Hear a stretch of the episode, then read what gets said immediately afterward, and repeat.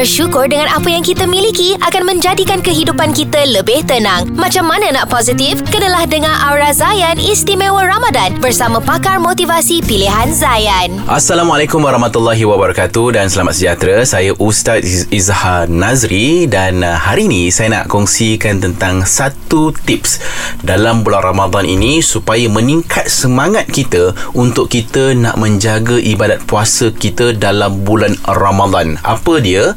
Dalam satu hadis Nabi Muhammad sallallahu alaihi wasallam bersabda, ada dua kegembiraan untuk orang yang berpuasa ni. Ah maknanya orang tak puasa tak dapatlah dua kegembiraan ni. Ah jadi kita yang berpuasa bulan Ramadan insya-Allah akan dapat dua kegembiraan ni. Apa dia dua kegembiraan ni? Dua happiness ni. Yang pertama adalah kegembiraan ketika kita nak berbuka. Ah sebab tu kita tengok muka-muka orang ceria walaupun penat berpuasa sepanjang hari sebab itu kegembiraan yang hanya diberikan oleh orang yang berpuasa. Kalau orang yang kantoi ponteng puasa, maksudnya dia dah berbuka masa Zuhur dulu, maka nanti maghrib dia tak dapat kegembiraan ni walaupun dia makan dengan juadah yang sama, berbuka dengan waktu yang sama dengan orang yang berpuasa. Hanya untuk orang yang berpuasa saja akan diberikan kegembiraan ini. Yang kedua, yang ni yang lagi best. Apa dia?